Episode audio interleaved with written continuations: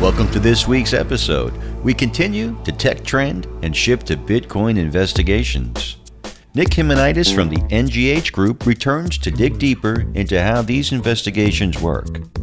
There is a great deal of knowledge packed into this week's show, so listen up. This episode is brought to you by CrossTrax Case Management Software. CrossTrax now offers CTX Vision, a fully integrated video conferencing platform built into CrossTrax. The videos you host go directly into your video tab. CrossTrax also integrates with programs you already use like QuickBooks, DelvePoint, ScopeNow, Investigation Video Editor, Word, and more. The integrations, combined with powerful features such as automated audio transcription and report generation, help investigators generate revenue and improve efficiency. The system can be customized for any investigative specialty. Start your free trial today at crosstrax.co and use promo code PIP20. Now grab your calculator and take some notes. It's time to talk dollars and numbers. Let's drop in on Nick and our host, private investigator Matt Spare. And welcome everybody to the next episode of PI Perspectives. It's Matt Spare, your host. So today we are welcoming back a prior guest who was on one of our Quick Hits episodes. We had talked with Nick Himonidis a couple of weeks ago during the COVID lockdown. Always wanted to have him on to talk about Bitcoin because he does a lot of Bitcoin investigations. So I thought this would be a good time as we're starting to ramp back up into the normal, hopefully, talking about Bitcoin and understanding that type of investigative work. So Nick, I want to welcome you back to the program. How are you doing? I'm doing very well, thanks, and it's a pleasure to be back with you. Right, so it's been a couple of weeks since we've talked, probably about a month or 6 weeks or so. What have you been up to on your end? What have I not been up to? We've been very, very busy doing a lot of what I talked about last time, which is a lot of our normal work, but a tremendous overflow of computer security, cybersecurity work for folks who we don't normally do that kind of work for, but there's a tremendous ongoing demand for it out there, in large part due to the COVID-19, right, lockdowns and restrictions. Even as things are starting to ease up and start to slide back to normal in the real world, I think a lot of folks have taken to this working remotely, and if it's worked for them or they're able to get by with it, we'll probably be doing it for a good long time to come. So we're still doing a lot of work in that area. Yeah, and that's basically what I've been getting from my clients. They're talking about opening up New York City, I think on Monday. So the day that this airs actually should be the day that New York City opens back up. But they're going to have different policies and procedures in place, right? So not coming back full time, maybe coming in a couple days a week, rotating the staff, having staff come in later, doing it like an 11 to 7 as opposed to a 9 to 5, so they don't have to travel during rush hour, just being creative with it. But I think you're right. I think there's going to be a big push for people to, do as much as they can from home and maybe just come into their offices, maybe 3 days a week and work at home 2 days or vice versa. So there's definitely a push for that. So you've seen a lot of this at-home network security setups and stuff then. That's a lot of the work you've been doing. We have everything from, just the folks being smart and proactive and saying, hey, I used to work from home a little bit. Now I'm working from home all day, every day. I need to up my security game, and they need some help in doing that. Right. To, unfortunately, a lot of the, the horror stories of, people getting hacked, people having problems. Phishing attacks have been very much on the rise. Yeah, definitely. And unfortunately, a lot of people falling victim to them. Yeah, I mean, I've seen an uptick of the strange emails that I've been getting on my own, and they're trying to come in all different ways, different angles. So a lot of bad actors out there, right? And that's what we were talking about last time. Tremendous, and they are really ramping up to, I think, try and take advantage of the dispersion of the workforce, and the fact that a company with 200 people now, 195 of those people are not in the same place at the same time. And, the bad actors they're very crafty, and they come up with creative ways to take advantage of that. Right, right. So what kind of fires have you been seeing in the last couple of weeks? Like what have been the big red flags, the big alarms that have gone off?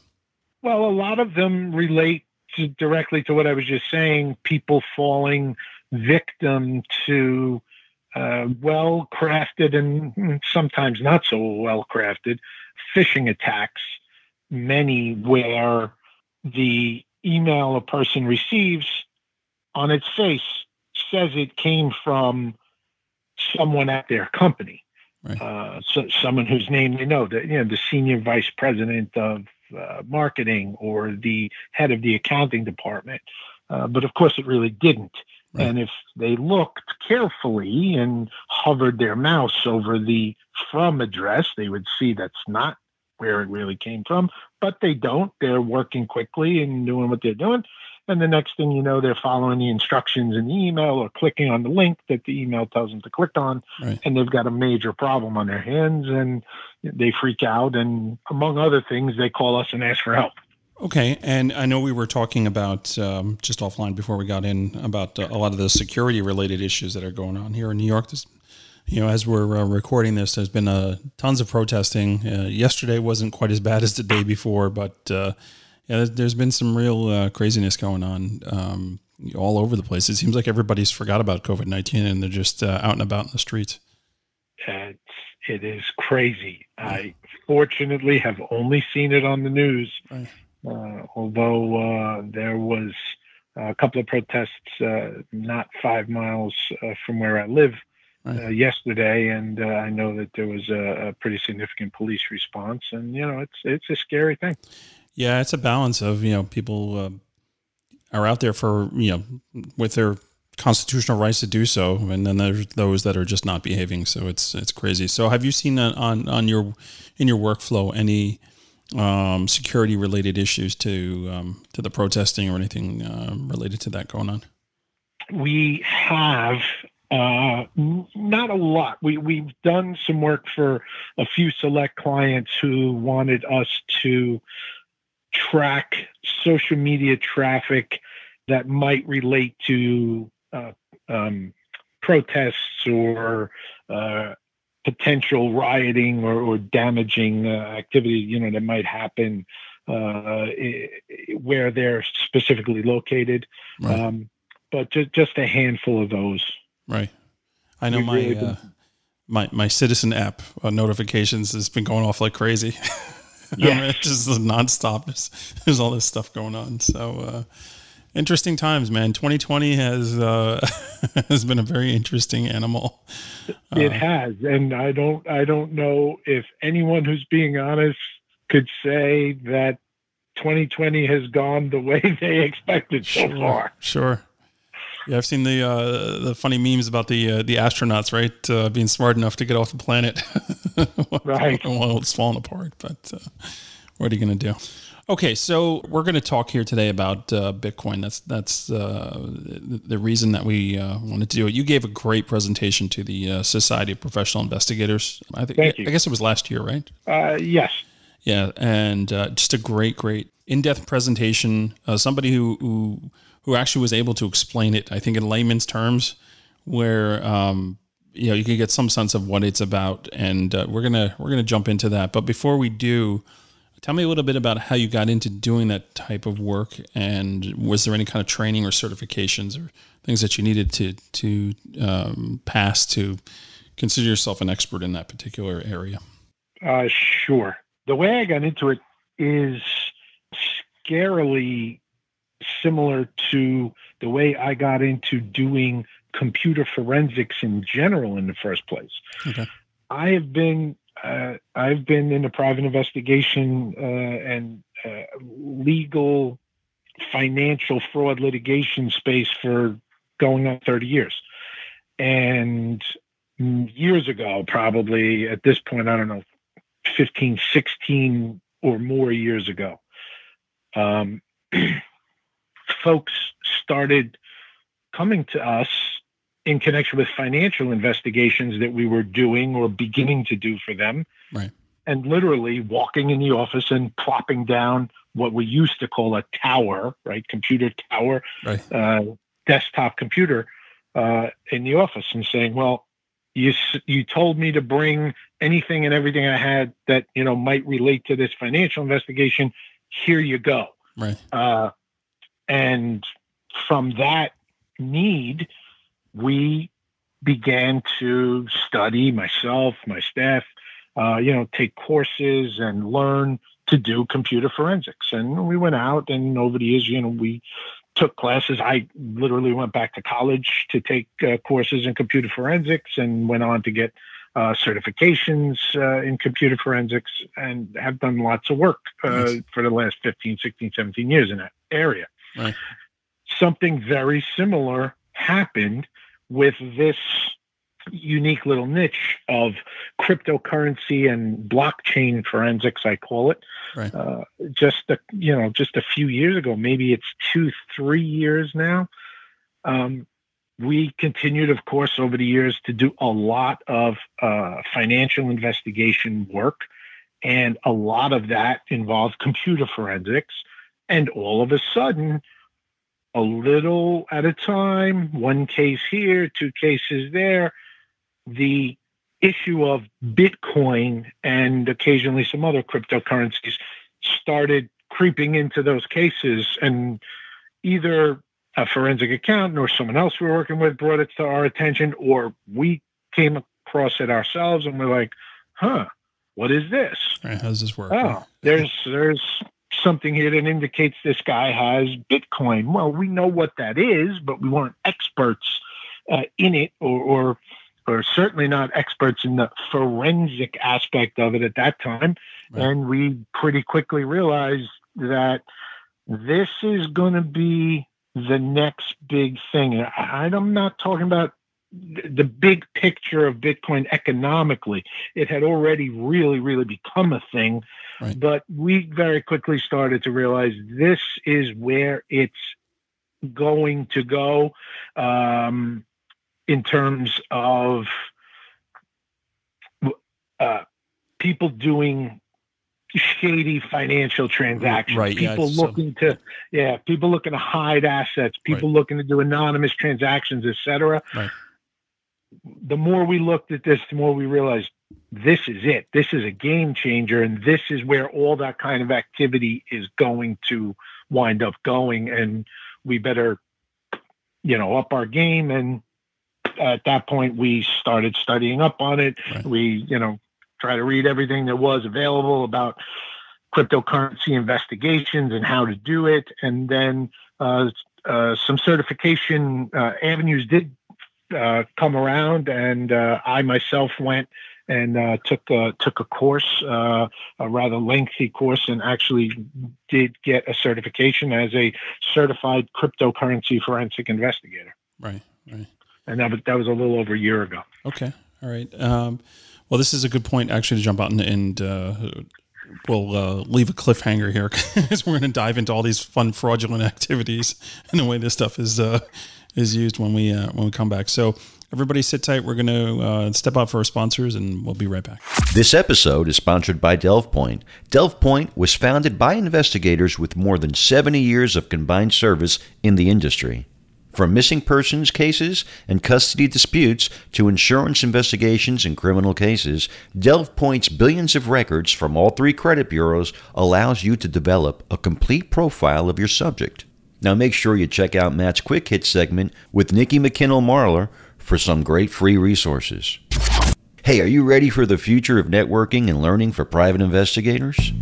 Imagine an online community with a vast amount of training and resource material. What if we told you some of the best content and technology providers will give you discounts and benefits for signing up? Get ready for the investigators-toolbox.com. Coming online this month. Learn more at investigators-toolbox.com. And welcome back, everybody, to PI Perspectives. This is Matt Spare, your host. I am joined here with Nick Himonidis. Nick, welcome back to the program. Glad to be back. All right, good. So when we left off before, you kind of laid the foundation of how you got into doing Bitcoin investigations, and I guess the studying and the certifications and all that. So what type of client, like, typically do you find that needs this type of work done, and how do you start doing it? I don't know that there's a typical client or case, but I'll give some examples of the things we've done for clients in different contexts. One area where we've done quite a bit of work with these investigations is the matrimonial area. Right.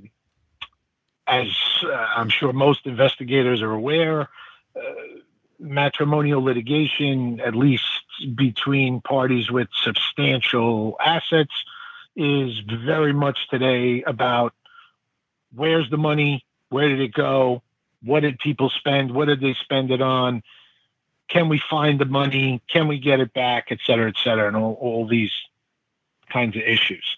Right. That's not new. What's new is the element of Bitcoin and cryptocurrency in general into that equation. We've had many cases where clients or their attorneys have come to us and said, we think the other spouse has been engaged in Bitcoin or cryptocurrency transactions or investments. We don't know where to start looking for it. We haven't encountered this before. What do we do? Right. That's one context. In another context, still in the matrimonial area, we get people contacting us and saying, hey, we just got the other spouse's sworn statement of net worth, and they've listed some Bitcoin on here and admitted that they have X Bitcoins. Right. How do we know that's all they have? How do we investigate to see if that's all they have, keep them honest? And if my client, I'm speaking as the lawyer, contact me now, if my client wants to take half those Bitcoins instead of the dollar value of them, right? How do we do that? Because they literally don't even understand mechanically how to do that. Yeah, so that's one context. A whole process of transferring, if you can even do that, right? It's actually very simple and very easy if you know how to do it. And a lot of people don't, so that's why they're calling us. Where it really gets interesting is when they call and they say, okay, the other party has listed on their statement net worth that they have 20 Bitcoin. Okay. Just for reference, as of today, one Bitcoin is worth about $9,600, $9,600 as of today. And understand that the value fluctuates wildly. Yeah. Just, a month ago, it was $6,500. In December 2017, it was almost $20,000 per Bitcoin. It's very volatile. But they're calling, they say, so they admit they have 20 Bitcoin. And then we get into this cat and mouse game where we say, okay, let's play. Let's set up a Bitcoin address and wallet, and I'll talk about that after, for your client to receive half of those Bitcoin. And we do. And then the other party transfers 10 Bitcoin to our client. Seems simple enough. Right. Now, if they wired half of whatever money they had in a particular account, you could try and trace those funds. Here, you could do the same thing, but it's a completely different set of how do you do that? And most forensic accountants and attorneys don't know how to do that, and that's why they're calling us to trace and see, all right, the 10 Bitcoin that was just sent to my client, where did they come from? Can we trace that back any further? How much other Bitcoin might we be able to discover that this party has that they didn't tell us about? And that's one whole area that we get involved with. Another area is the ransomware victims. Now, we get a lot of calls from clients who've been ransomware, and I'm sure most people are familiar with what that is. Hackers infiltrate your system. They don't actually steal your data. They encrypt it. And then they send you a message that says, hi, we've encrypted all of your data. And you know that it's a legitimate message because you can't access your data anymore. You know it's been encrypted. Right. And then they offer to provide you with the decryption key for 2 Bitcoin or whatever, $10,000 worth of Bitcoin or whatever the case may be. Some clients want to pay the ransom because they've done the math and they know that the risk of not getting their data back or the cost and time factor to try and get their data back without paying the ransom, if they don't have good backups, is many, many, many times more than the ransom that's being asked. And the folks who perpetrate these ransomware attacks absolutely know that. Right. They're very smart, and they always keep the ransom amount at a price point where it probably makes sense for most victims to pay it. Right. Well, number one, a lot of clients who are in that position and decide they're going to pay the ransom, number one, don't have any Bitcoin and don't know how to get any quickly. Number two, they don't know how to go about making the payment and keeping the other party, the ransomware hacker, honest. Right. In other words, in this transaction. So we get involved in helping to facilitate that kind of thing. Now, the step beyond that is, which follows logically, and I'm sure is burning on every investigator's mind, right. They pay the ransom, but then how do we go find the perpetrators and track them down? That, unfortunately, is beyond difficult. And most ransomware victim clients who get to this point with us do ask us, can you track these people down even after we pay the ransom, you know, so that we could file a criminal complaint or sue them or, you know, whatever the case may be. And the answer is we can try, but it's a losing proposition. And the chances are very good that we are not going to be able to ultimately identify them.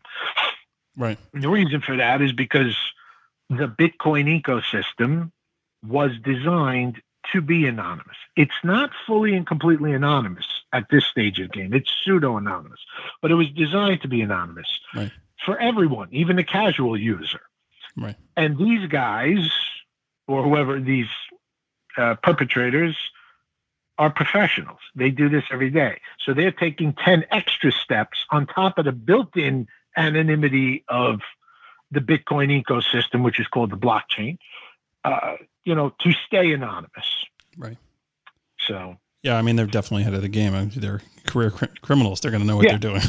So that's pretty obvious. You know, I would think probably another area, and correct me if I'm wrong, is surrogates work, right? So you have people that have Bitcoin that pass away. And then you've got the next of kin trying to, probate the estate where they come across as Bitcoin. They're like, I don't know what this is, or how do we figure this out, right? We have had a couple of cases like that. And unfortunately, the answer we have to give those people is, all right, we are going to help you try and, number one, confirm the Bitcoin holdings at the addresses in question or whatever, but to get it, to actually access it and have the ability to transact it, spend it, transfer it, whatever you want to do, requires something called the private key. And I'll explain that. Yeah. But without it, there's no one to go to. It's not like you can go to the bank with a court order and say, this court order says I'm now authorized to withdraw this money. There's no one to go to with a court order or letters of administration or any other type of legal process because there is no central repository. Right. There is no central regulatory figure or body or person or group running this. It's an autonomous, organic ecosystem right. that was created and launched back in 2008/2009 and has literally taken on a life of its own. And that's what its founders intended, right.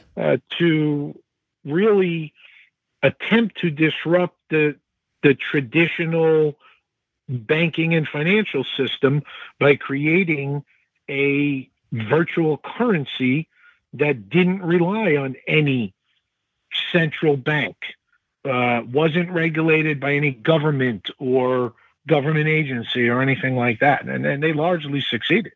Yeah. It's pretty amazing how it took off. So, yeah, one of the things that fascinated me about your presentation to SPY was that whole key and, you know, having an actual hard copy of that key and like printed on, I think you said like a metal plate or something like that, where, yep. you know, making sure that you have that somewhere, yes. right? Have it like in a safe deposit box or something like that. So God forbid something happens to you.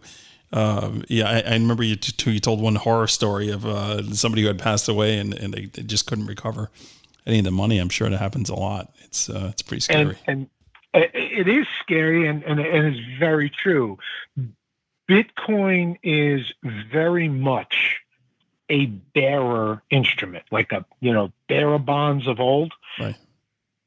It doesn't have any physical existence on its own, but it's a bearer instrument to the extent that if you have the private key that corresponds to an address on the Bitcoin blockchain where there is some amount of Bitcoin located, all right? Let's say $1 million. There's $1 million worth of Bitcoin located at XYZ address on the Bitcoin blockchain. Anyone who has the private key that corresponds to that address can transfer those Bitcoin. So whether it's legitimately yours and you have the private key, or whether the private key was stolen from you, hackers got their hands on it, or accidentally, you know, fell into the wrong hands through negligence or whatever, anyone who comes into possession of that private key could immediately steal or transfer those Bitcoin that are located at that address. There's no one checking ID. There's no one asking you for social security numbers or any other forms of authority or documentation. You got the private key, those Bitcoin are yours. Right. And the reverse is also very true. If you lose the private key to the address where your Bitcoin is parked, you have $1 million of Bitcoin parked at an address on the blockchain. You have the private key. Let's forget about someone, you getting hacked and they steal the private key, because if they do, they're going to steal your Bitcoin within moments. Right. And then the Bitcoin's gone. It's going to move elsewhere on the blockchain as directed by them because they had the private key. But let's just assume you lost the private key. You weren't careful about how you were storing it or backing up. You lost it. The Bitcoin at the address in question, that $1 million worth of Bitcoin parked at that address, is going to stay there forever, right? Unless you find that private key. And if it's really gone, like you lost it. You had it on paper, let's say, and the piece of paper was destroyed. You had it in a wallet, a digital wallet, a computer program, called a wallet, where you keep track of your Bitcoin addresses and private keys. And you had it on a laptop computer, and you had no backups of that laptop computer, and that laptop computer completely crashed, the hard drive's fried. You can't get that wallet back and the private keys that were in it back. That Bitcoin, that $1 million worth of Bitcoin, is stuck and frozen forever, because there is no one to go to and say, well, I lost my private key. Right. Can you give me a new one? It doesn't work that way. It becomes a very valuable laptop, I guess, right? Yeah, exactly. You know, and from an investigative standpoint, and that's, I think, what you're remembering from the presentation I gave at the Society of Professional Investigators, that's something that concept is something we can use and leverage, because consequences and risk of loss drives conduct, right? So any savvy person that has a significant value in cryptocurrency, Bitcoin or otherwise, who is not using a brokerage.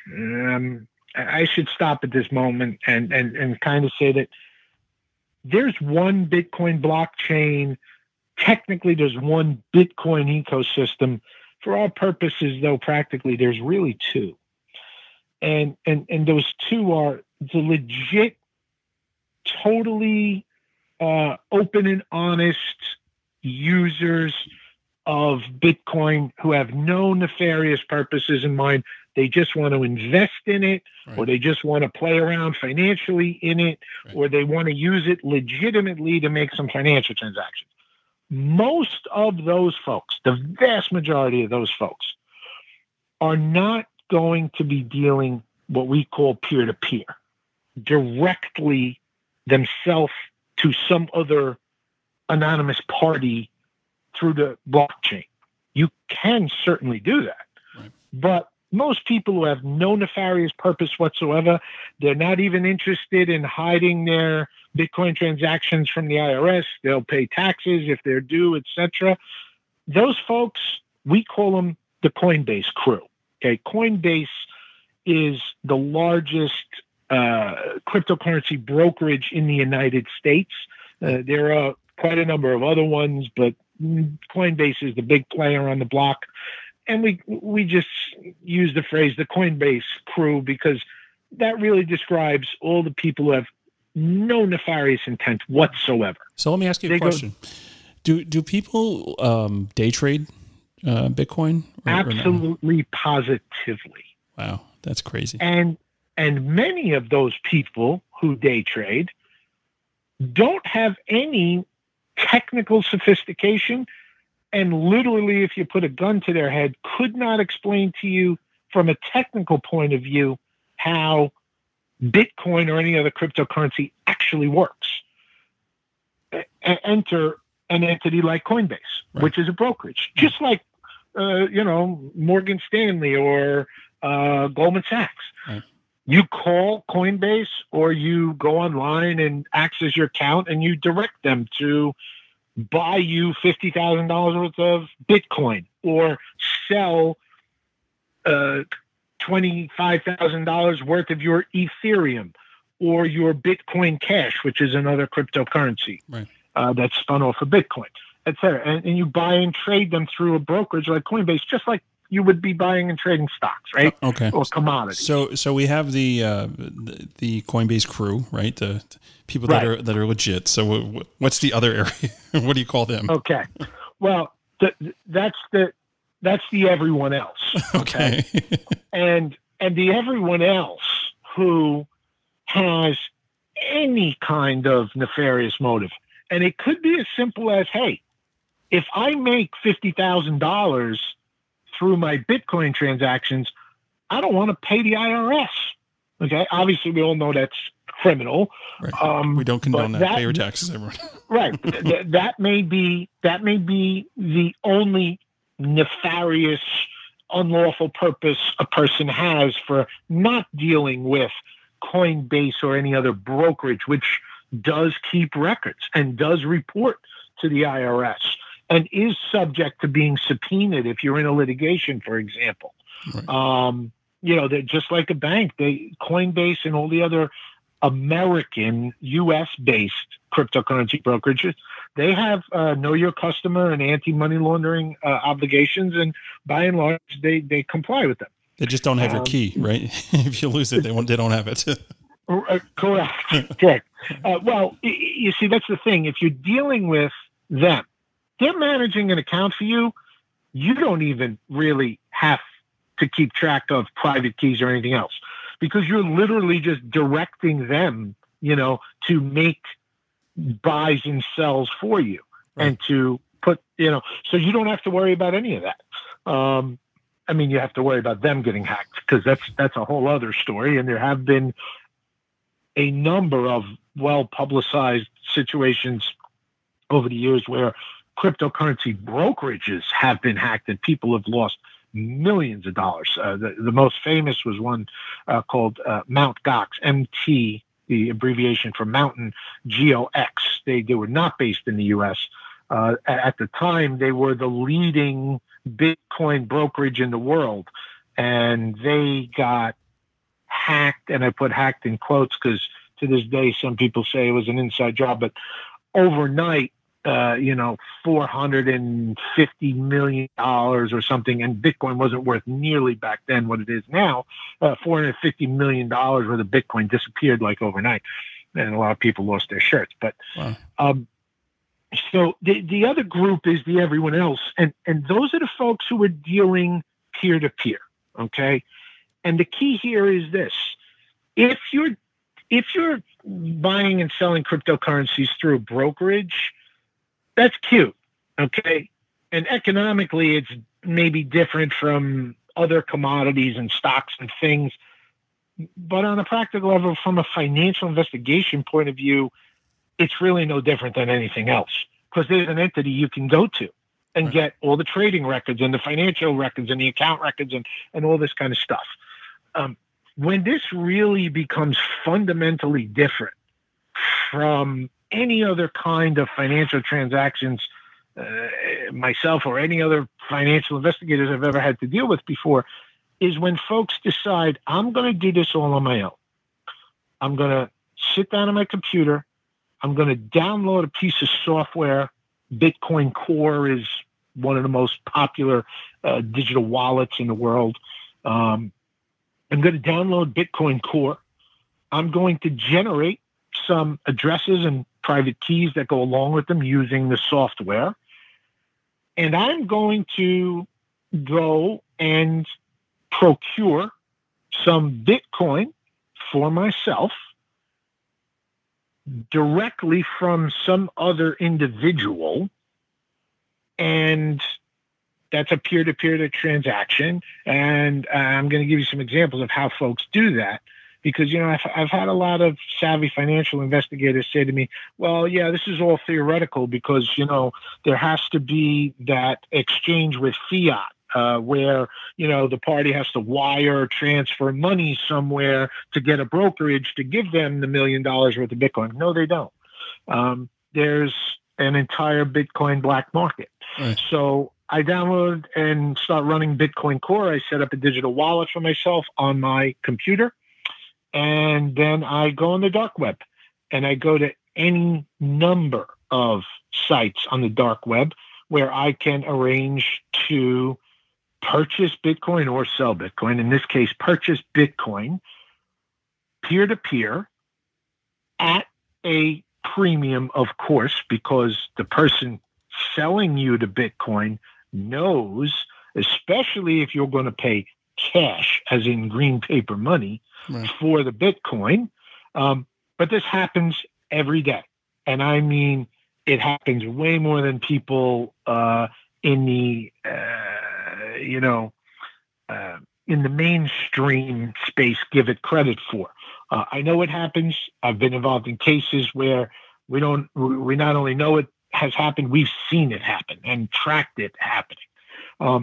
Somebody takes $100,000, in a bag and goes to Starbucks and sits down with a person and says, I got the cash right here. And the other party says, okay. And the other party transfers them what in effect is $85,000 or $88,000 worth of Bitcoin because there's a heavy premium on this kind of transaction. Yep. But you just exchanged $100,000 cash, green paper money, which takes up space. It's very suspicious, right, to carry around. You can get in trouble going through an airport with it. Right. If the cops find you with $100,000 cash, there's a million questions you're going to have. They're looking for the cocaine. Yeah. Right, exactly. and all those things that go along with that, including where you're going to hide it, that your spouse or whoever you're trying to hide it from isn't going to find it, right, et cetera. And then, hey, what if I have to go on the run? And I'm not trying to be funny here. People who are doing this kind of stuff think this way. If I have to go on the run, you know, 100,000 cash, okay, maybe not so hard to run with, but what about $1 million? What about $5 million? Not so easy to physically, I got to get out of town or get out of the country with. Right. Well, if I engaged in one or a series of black market peer-to-peer Bitcoin transactions and amassed through that series of transactions $5 million worth of Bitcoin, okay, I have, or I can have now, I can take something called a hardware wallet.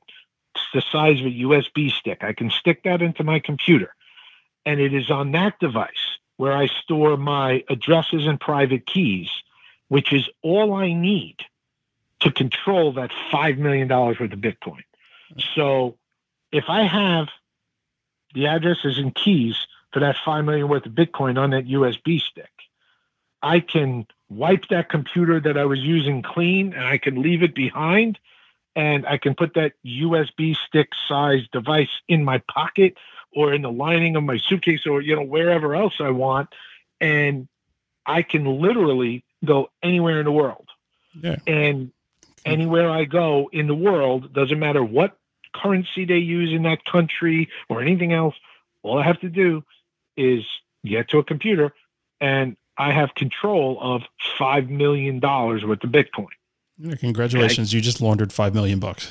I mean, or 4.875. And that's the part, that's the part of this that is fundamentally different. Yeah. You know, and aside from the, hey, I can run with this physically part, I could take that $5 million in Bitcoin that I've amassed through whatever series of transactions, and if I wanted to or needed to, I can, I mean, remember, not only am I holding this $5 million completely anonymously, right? I can transfer it to anyone in the world, anywhere in the world, free of any, never mind transaction fees like banks charge you for wires and all this other stuff, but I can transfer this to anyone in the world free of any third-party interference.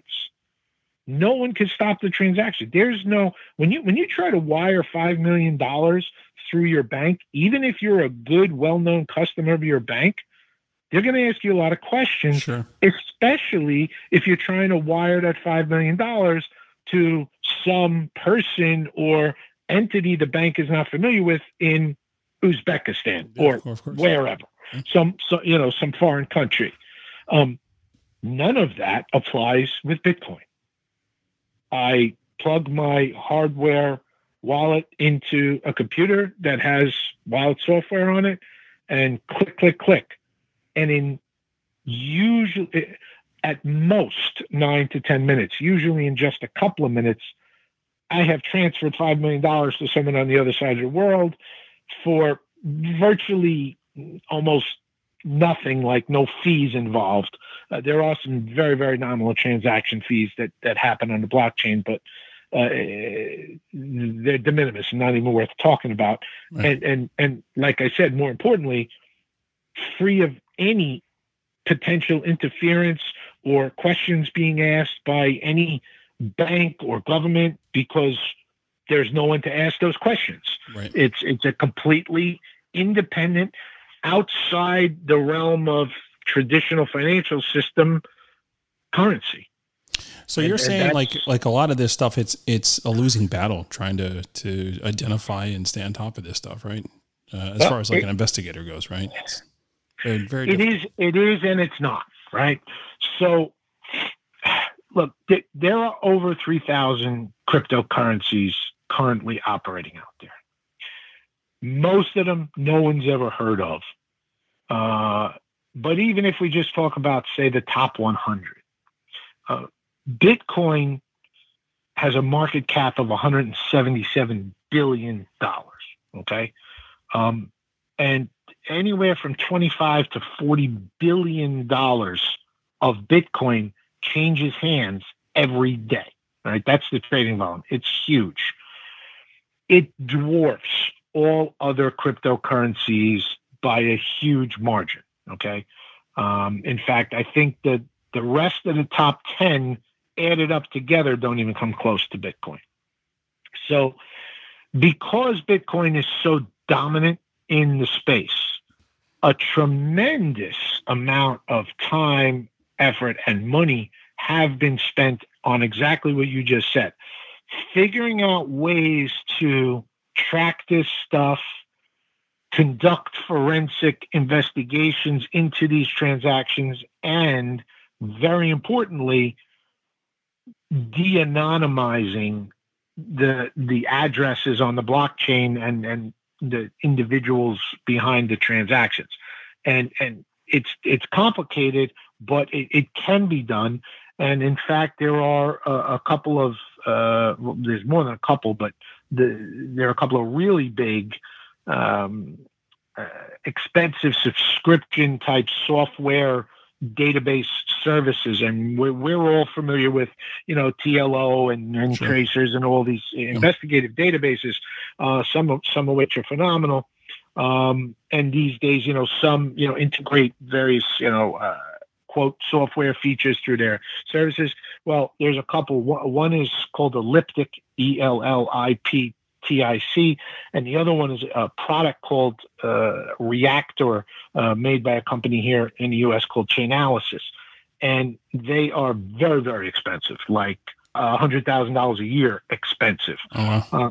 But they have put millions of dollars into doing with the Bitcoin blockchain what companies like TLO and Tracers have done with public records, right? Going out, grabbing the public blockchain, because the entire Bitcoin blockchain is publicly available. You could download it tomorrow, assuming you had the computing power and the space, because it's big, but it's public. So you download the whole blockchain, and then if you put enough really smart people and enough computing power behind doing, analysis and what they call clustering to try and group addresses and transactions and make heads or tails over, well, it looks like these addresses here seem to all be controlled by the same person based on the way the transactions line up, et cetera, et cetera. And then doing a lot of what we're very familiar with, which is OSINT research, right? Open source intelligence, to try and match up at least one address in that cluster to a person or an entity, and thereby presumptively identify the person who's controlling this group of addresses.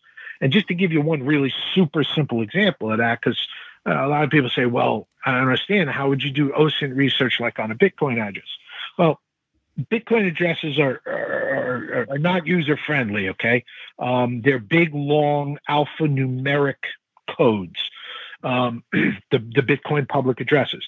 But the key about the public address, unlike a private key, is people do, by necessity, share them and publish them. If you want someone to send money to you at your Bitcoin address, you have to give them your Bitcoin address. The ransomware hackers, when they send you the ransom demand, they give you the Bitcoin address they want you to send the Bitcoin to, right in the email they send you.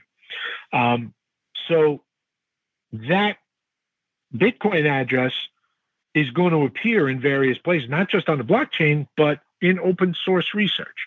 Another great example is just, for example, WikiLeaks, right? At some point, the government cracked down on PayPal, which was WikiLeaks' primary source of funding for a while. That's how people were making their donations to WikiLeaks through PayPal. Right. And the government said, yeah, no, the next dollar you give to WikiLeaks, we're shutting you down, PayPal. So PayPal immediately ceased processing transactions. So what did WikiLeaks do? Literally the next day, they published a Bitcoin address, with an ad on the internet and said, we are WikiLeaks, and if you want to donate to us, never mind PayPal or anything else, just send Bitcoin to this address. Okay.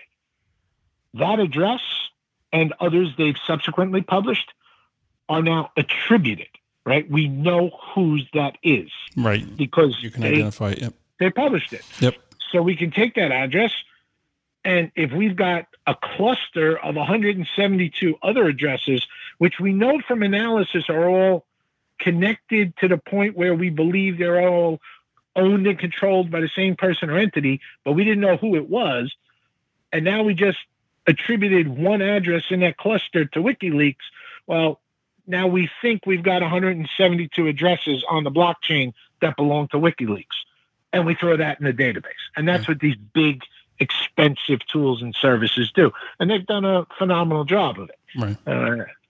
Right. Unfortunately, for many of us, myself included, they only sell, just like some of the databases did back in the day, they only provide that service to law enforcement, to financial institutions, and to companies that are actually in the cryptocurrency space. Like, for example, Coinbase or other cryptocurrency brokerages that need to do know your customer and anti-money laundering stuff by regulation. Sure, sure. So. All right. Well, this was a big big chunk to swallow here. And, you know, we didn't even get into the basics of Bitcoin. And I did that on purpose, actually, because I feel like we've gotten that from many places. Bitcoin's been around long enough. Folks should really kind of understand what it's about. So this was like, this is a big Bitcoin 102, not 101. So we're moving forward here.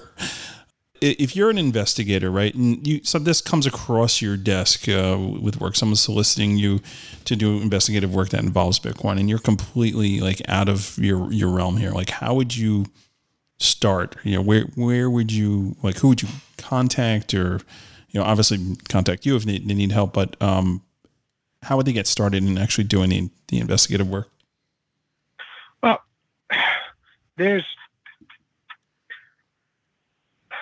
are a number of really good books that have been written about cryptocurrency investigation, etc. In my opinion, the standout among them is a book by a fellow named Nick Furneaux, Furneaux. He's over in the UK. I've actually heard him lecture. And I've read his book many, many times, and it sits on my shelf as a primary reference tool. Right. If you want to really understand cryptocurrencies and blockchains from a technical point of view and start to understand actually doing like computer forensic level forensic analysis of cryptocurrency transactions and blockchains, that is absolutely the best reference I can offer. Okay. You've got to read that book before you go anywhere else. Right. And if if your brain hasn't fried by the time you finish reading that book, then you're probably ready to continue down the path of, wanting to learn more about that stuff. But that's one fantastic resource. For those who don't want to maybe cook their brain to that level, because when you get into the technology behind how this stuff works, which you kind of need to understand if you're going to do deep forensics on this stuff, it gets very complex very quickly. But there's a lot that you can do, I think, as an investigator without getting into it on that level. There are blockchain explorers, for example, some very, very good ones. Blockchain.info, for example, OXT.me. These are, remember I said the blockchain is public. Right. You don't necessarily need to download the blockchain, which is basically a giant, very complex spreadsheet, like 256 gigabytes in size. It's a lot of math. Way too much math for me. It would take you days and days just to download it. Nevertheless, try and open it and interpret any of it. Right. But there are blockchain explorers. You can literally go to them if you have an address. If your client, you can do things as simple as Google sample Bitcoin address or what does a Bitcoin address look like, right? I can't show them to people because we're doing a podcast, but they're long and they're alphanumeric, and you can see what they look like on Google. And if your client comes to you and says, I found this paper in the drawer, or I found this printed little coupon looking thing and it has this number on it, you know, can recognize that that's probably a Bitcoin address. Right. And if it is, you can literally go to a blockchain explorer and plug that in. And, you know, that's not going to do a forensic analysis for you, but you can do a lot. You can find out, is there any Bitcoin currently at that address? When was the first time that address appeared on the Bitcoin blockchain? How many transactions have gone in and out of that address? When was the last one? All of that information is public, and it's available just by going to a blockchain explorer. Right. And then you can download a free tool, for example, like Numisight, Numisigt, which will basically, it's a free little software tool where you can plug in a Bitcoin address. It will pull down from a blockchain explorer built in everything I was just saying in terms of the history of that address and all the information that's available from the blockchain about that address. Right. And then you can click on some other tabs and it'll give you some little charts and graphs showing you, you know, the funds or the cryptocurrency that flowed into that address and out of that address, and what addresses it came from and what addresses it went to, etc. And those are things that, you know, you can do without a lot of, you know, forensic training and expertise. Okay. So we're going to wind down here. And thank you for this. This is very in-depth.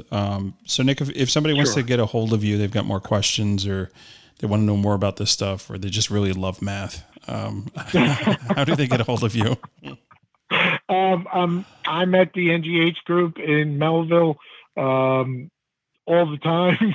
Our number is 516-621-6500, or they can email me, of course. My email is nhimonidiS@thenghgroup.com. Okay, perfect. And we're going to put that information in the show notes along with the, those websites that you had suggested earlier. We're going to throw those up there too. So, hey man, thank you so much for coming back on short notice here. And always a pleasure to talk with you, Matt. Yeah, it's good stuff, man. I appreciate it. And you definitely, I mean, you're the guy when it comes to this. When somebody asks me, like, who do I know that knows this stuff? I'm like, please call Nick Himonidis. I hate math. So. And we certainly appreciate it. Yeah, no, it's good. It's all good. So thanks everybody for tuning in, and we'll catch you guys next week on the next show. Have a good day. Wow, that was a lot of content. I'll have to listen to that one again. Nick really knows how to keep this stuff interesting.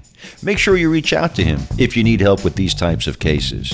And watch out for some great content from Nick coming to the Investigators Toolbox website in the near future. We also want to make sure to thank CrossTrax, DelvePoint, and the Investigators-Toolbox.com for sponsoring the show. Please, folks, check out their websites and consider using their services.